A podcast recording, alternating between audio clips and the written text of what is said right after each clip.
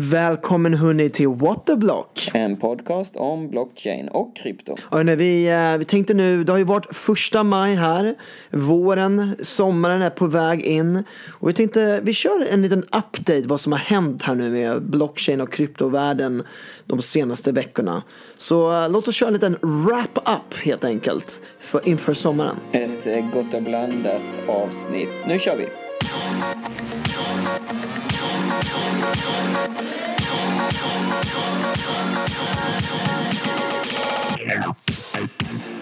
Yes, välkomna ännu en vecka till Waterblock. Eh, vi sitter här en sen tisdagkväll och spelar in detta så eh, vi är sjukt peppade för att få äntligen ut detta avsnitt. Den senaste veckan har det inte varit en nyhet som har eh, ja, Eh, krossat hela industrin utan det har varit lite små nyheter så det är därför vi tänker att vi kör en sån här vår-update. Innan vi börjar med avsnittet så kör vi den gamla klassiska att vi kollar bitcoinpriset som ligger på 5896 dollar när vi spelar in detta. Alltså har det ökat med nästan 500 dollar sen vi pratade sist. Exakt, så på en vecka så har det ökat. Jag tror det var på fem, vad var det nu? Fem och tre, var inte det? Fem- 5350 tror jag vi sa förra veckan. Ja, möjligt. Det har ökat ännu mer sen förra veckan och som vi har pratat om när vi började med denna podcasten så låg det på 3200, 3300 någonting sånt. Så vi är ju nära en dubbling snart. Ja, och då är ju stora frågan hörni, det får ni skriva till oss på Instagram. Gick ni in när ni började följa oss i början? Känner ni nu, damn it, jag har missat första vågen. Berätta till oss hur, eh, liksom, vad var er strategi här nu eh, tills dagarna här? Exakt, exakt. Och eh, vi kan väl också nämna att ethereum ligger ju uppe på 173 dollar. Det var ju nere och var en eh, två dollars, eller två, tvåsiffrig dollars eh, coin för inte för länge sedan. Så eh, det pekar ju uppåt och eh, vi ser det i branschen för folk börjar bli mer och mer positiva. Det börjar satsas mer och mer på nya dumma grejer, vilket är ett tecken på Ja. att det finns pengar i industrin. IEOs börjar bli mer och mer populärt och vi ser ju hur Binance med sin Binance Launchpad trycker igång hela branschen och det är det de vill göra för att de tjänar ju inte pengar på om projekten lyckas, de tjänar på, projekt, på projekten om de får in mycket pengar. Eh, och vi har ju sett här att Binance Coin ligger på 21 dollar på nummer 7 på Coin Market Cap. I alla fall, vi har några små grejer som vi ska diskutera idag. Eh, först och främst så tänkte jag att vi pratar om eh, att eh, det är så att som många har märkt, och det har varit mycket diskussion här de senaste dagarna, är då att CoinMarketCap har tagit bort Bitfinex eh, som spelare när man eh, tar fram bitcoinpriset. För det är ju så att bitcoin har olika pris på olika exchanges. Om du går in på Bitfinex eller Kraken eller ZB eller eh, RightBTC eller vad det än nu är så finns det olika priser och det beror på att såklart efterfrågan är olika på de olika eh, exchangeserna och där kan man, ja, om man, om man är smidig och har många konton på olika så kan man köpa och sälja bara tjäna pengar på eh, prisskillnaden. Men där har det alltid varit att Bitfinex har då en väldigt stor skillnad mellan sitt pris jämfört med vad som finns på CoinMarketCap. Och detta har ju diskuterats i industrin ganska länge medan eh, CoinMarketCap tog tjuren vid hornen här för, var det förra veckan eller var det denna veckan? Det var den här veckan. Det var denna veckan, ja. Eh, och säga att de tar inte med dem i, i medelvärdet som man då räknar ut bitcoin för att de låg konstant på 3% höger, eh, högre än vad, vad då resten av marknaden ungefär ligger. Och varför det är så, kan du förklara? Ja, alltså nu vågar jag inte säga exakt. Det har ju funnits mycket uh, rumors runt det. Alltså det enda jag vet är att de, är, de är, som du säger, de har ju alltid varit över alla andra. Och, de är, och man har alltid sagt att Bitfinex är den som har påverkat bit, bitcoinpriset mest. De är ju de som har egentligen haft som, som man alltid diskuterat haft målet att pumpa bitcoinpriset. Och, och i och med att Tether, eller Tether, är väldigt sammankopplad med Bitfinex så har det ju alltid funnits rykten att de tillsammans jobbar just mot att eh, påverka och öka bitcoin-priset. Ja. Yes, och då är det ju Tether är ju då, för er som inte vet så är det en kryptovalutan som ligger på åttonde plats, plats på CoinMarketCap som då ska i alla fall vara peggat en mot en mot dollarn. Så en eh, Tether ska vara en dollar. Eh, dock så varierar detta priset också lite. Ibland är det lite, ja, är det 1,01 dollar och ibland är det eh, 0,99 dollar beroende på vilken eh, exchange den handlas på, hur efterfrågan den är för att ibland så har den kryptovalutan tappat sitt förtroende där de inte, där då de som använder inte riktigt tror på att det finns så mycket dollar på banken som de har i eh, ehm, har där ute. För de skulle lika gärna bara kunna skapa ännu fler eh, Tether och då blir ännu rikare. För att då producerar de sina egna pengar. Det är i princip som att vara sin egen riksbank. Ja, och det är väl också lite så som det görs i normala valutor också. Man liksom producerar, alltså många banker om du har 100 kronor på banken så är det ju inte, de har, har inte banken exakt dina 100 kronor där längre. De har ju lånat ut det och använt det. De, banker har ju också bara en viss procent, liksom, de har ju bara skyldighet att ha en viss procent av, eh, av kapitalet i banken. Och jag läste nu att Tether, Tether, de har ju alltså bara 74 procent av deras totala, eh, säger man, eh, alltså pingat. Alltså det är bara pingat 74% av det totala Tether. Okej, okay, men det är ju otroligt mycket bättre än de flesta banker. För ja. jag tror belåningsgraden på banker i Europa är väl 15-20%? Ja, det kan väl, säger man inte en tionde?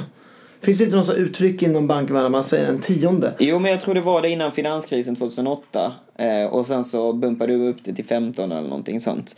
Där kan du slå mig på fingrarna. Jag är inte helt säker på detta. Men det är väldigt, de har väldigt mycket mindre, de har väldigt mycket högre belåningsgrad än vad då Tether har. Samtidigt vet jag inte riktigt om är Tether är ett finansiellt institut. Ja, men eller hur? Och det, det är det väl... Ja, det är väl en bank? Eller? Alltså det är väl, det är väl en, en finansiell institution. Och det definieras det, väl som en bank tror jag. Nu känns det som vi är ute och spekulerar här så det måste vi kolla upp till kanske nästa avsnitt för att det måste ju vara, om, om man ska kunna låna ut pengar som de säger att de ska göra och att de då har, de har ju Deloitte eller EY som revisorer som granskar detta. Eh, och då måste de, eller då kan de ju ha en belåningsgrad upp till, ja vad det nu är, 20%, 10%, någonting sånt. Och på så sätt skulle de ju kunna pumpa upp pris, eller pumpa upp sjukt mycket mer än vad de har idag.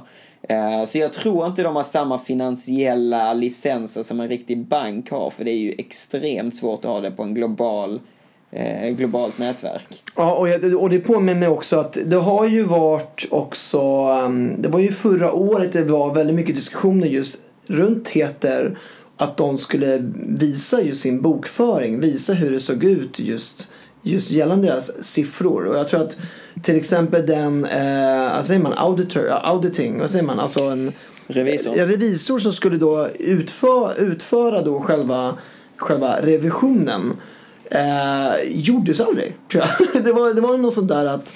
Ja, men jag, jo, men de har ju några revisorer. Jag tror det är EY. Jag är inte säker. Det kan vara Deloitte. Men det, de har ju några revisorer. Men sen så är det deras uttalande också så...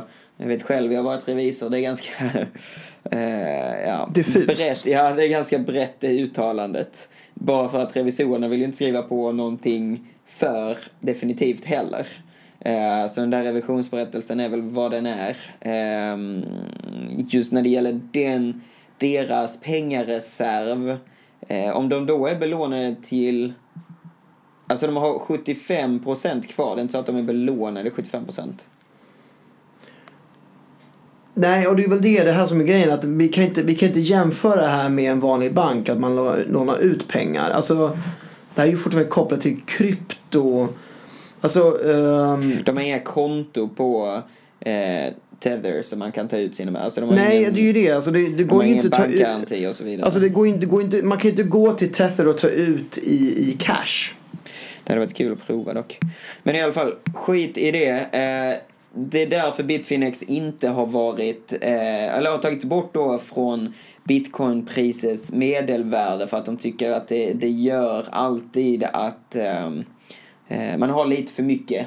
Eh, ja, priset är lite för mycket på, på, på bitcoin på, på Bitfinex eh, jämfört med resten av marknaden så det är därför de har tagit bort det. Och eh, om man då har bitcoin och försöker flytta det till eh, Bitfinex och sen ta ut det så kommer ni märka att det går inte utan det kommer tas massa olika fees, det, du måste eh, ta ut det i Tether och sen måste du flytta. Det, det är väldigt mycket svårare än vad det är på andra exchanges så det är därför pengarna inte är mer värda bara för att du har dem där. Eh, Så i alla fall, det är en grej. Eh, Sen så en annan grej jag skulle vilja nämna i dagens avsnitt, avsnitt är då att Josef Stiglitz, jag tror... Mm, Stiglitz. Stiglitz, ja, jag kanske uttalar det rätt i alla fall. En eh, Nobelprisvinnare som då har gått ut i veckan och sagt att han tycker att man ska eh, shut down cryptocurrencies. Eh, och eh, här måste nog någon gå in och hjälpa honom och förklara att det är lite svårt att bara shut down cryptocurrencies. Det, är det, är som att han har, det, är, det känns lite som att han har liksom vaknat ur en sten, ur- från en sten. Han har liksom varit ur, han har gått i ID senaste tio åren. Det känns som att det är så, det är så eh, förvånande uttryck egentligen tycker jag. Ja, men, men det, är- det är ganska diffust. Han, han pratar om att det inte har samma fundamentala eh, delar som en riktig valuta har. Han säger att det inte har samma transparens, det har inte samma eh, trackingmöjligheter och så vidare. Men han pratar ganska mycket emot sig i det uttalandet. Så det känns som att han är lite för gammal för att ge sig på en sån här ny ung teknologi som han inte riktigt förstår. Och sen så har det också jämförts ganska mycket i kryptobranschen mot eh, när Trump sa att man måste stänga av delar av internet och att man då skulle eh, kontakta någon som är kunnig i branschen, kanske Bill Gates borde kontaktas och prata om att kanske vi borde stänga ner delar av internet.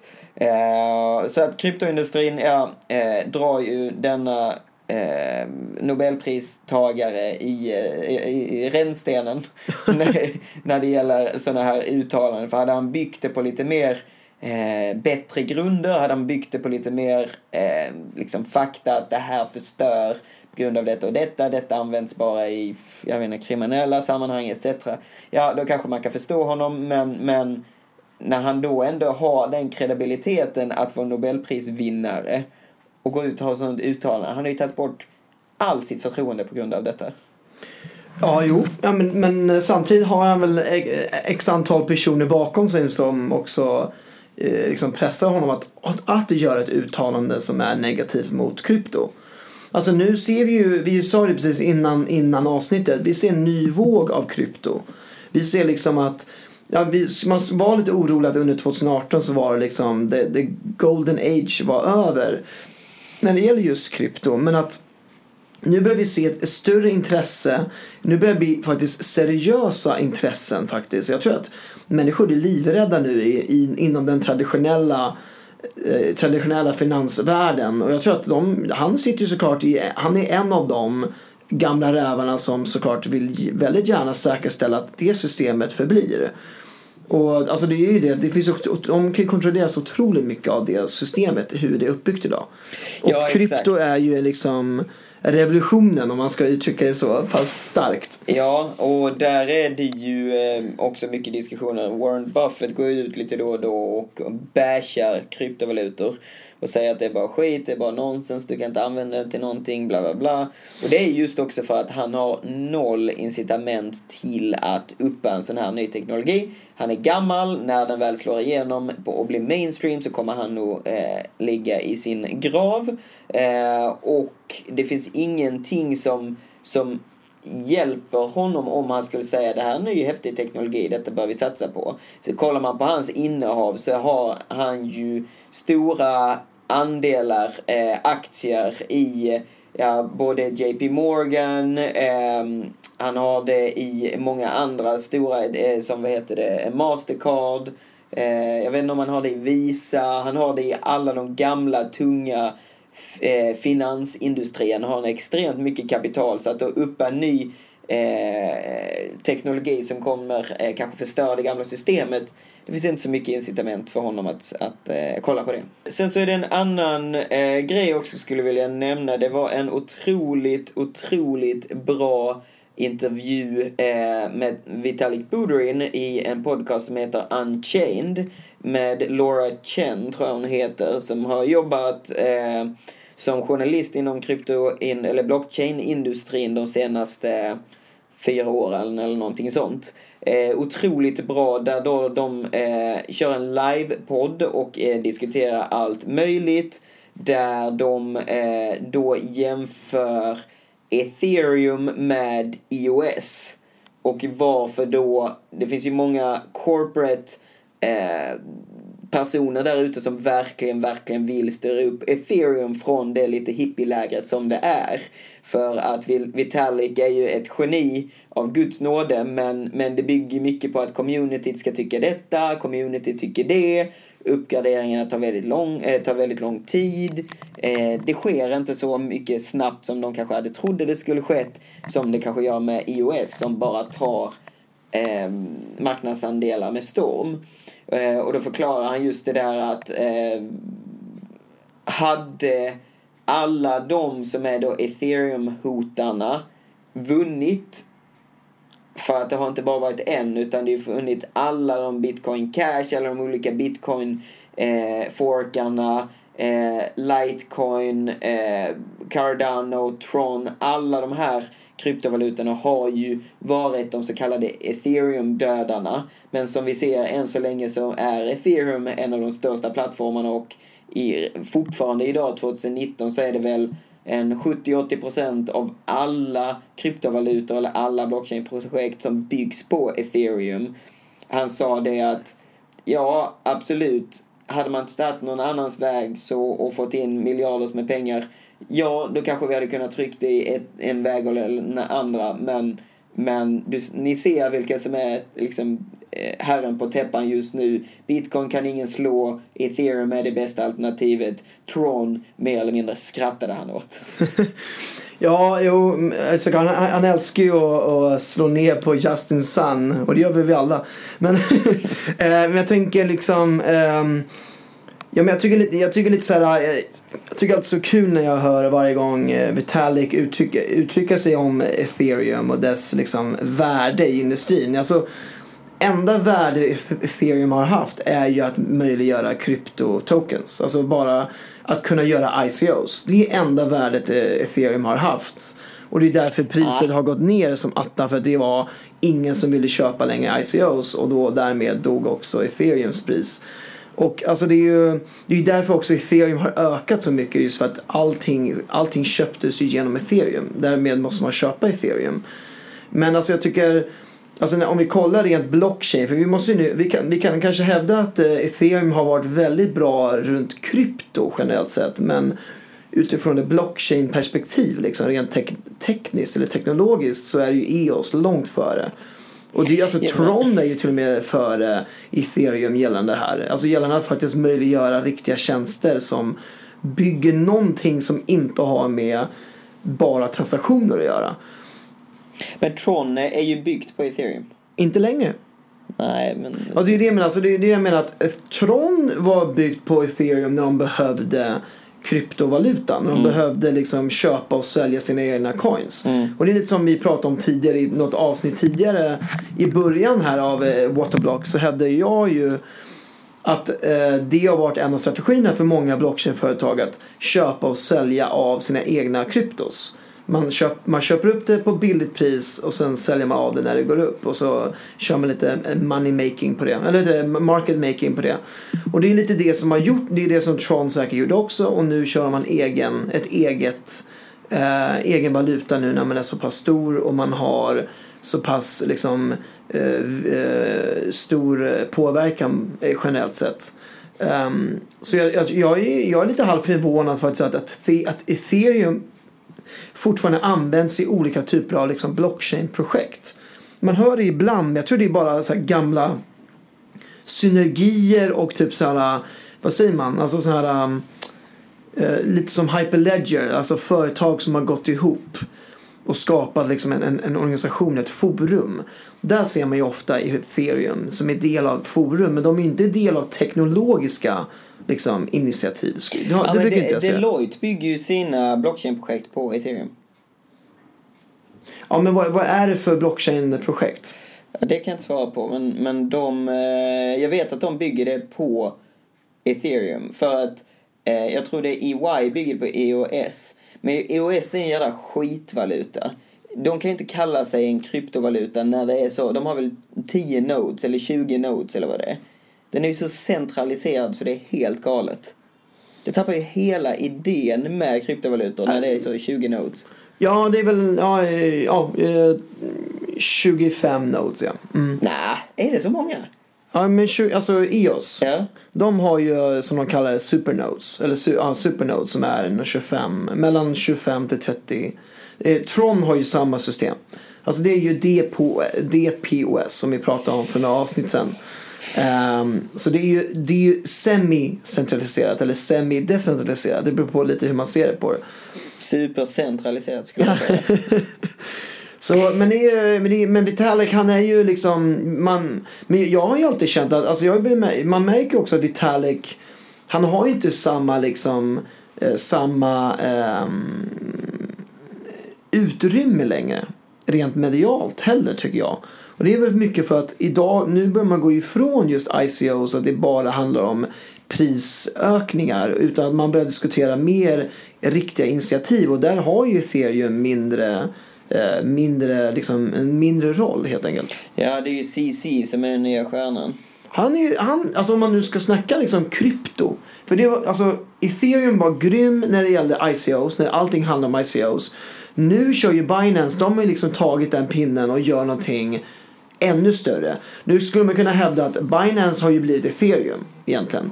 För nu gör ju Binance, de gör ju sina IEOs istället för att man gjorde ICOs på ethereum.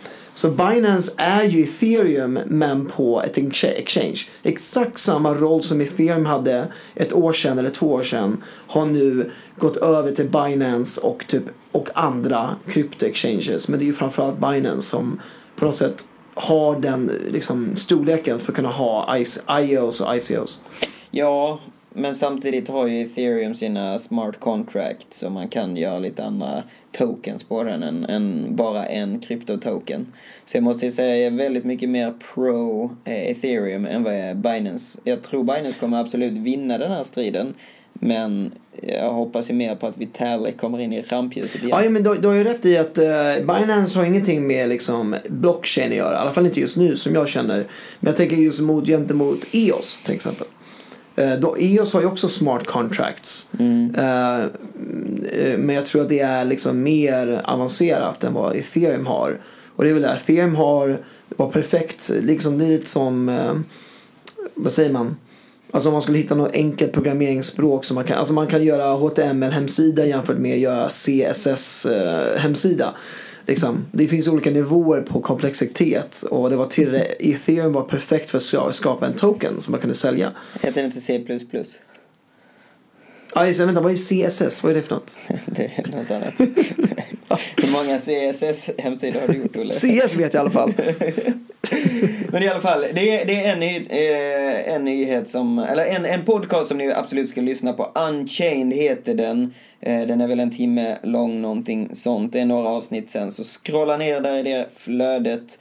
Eh, sen så är det en grej som jag skulle vilja ta upp som vi tyckte var väldigt märklig på jobbet. Är att en ny exchange är herre på täppan.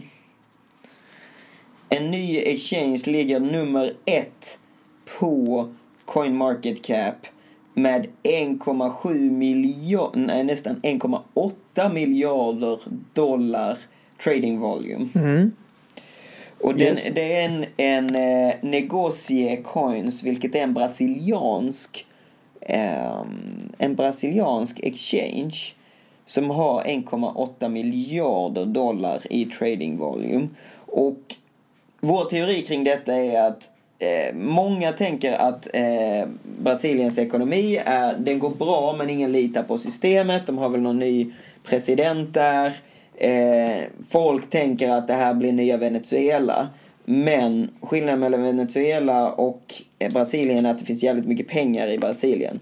Så vår tanke var att då kanske alla bara tradar på denna, alla, alla som vill säkra upp pengar kör in det i denna exchangen nu och det är därför tradingvolymen har gått upp så jäkla mycket där. Ja, nu, nu vet jag faktiskt inte detaljerna av den exchangen. Men grejen är om det är liknande som F-coin. Kommer du ihåg F-coin? Mm. När det kom ut. Mm. Det var också, hade också en, en eh, volym på 1,6 miljarder vad det var för något. Det blev också världens största exchange. Idag är den liksom borta egentligen.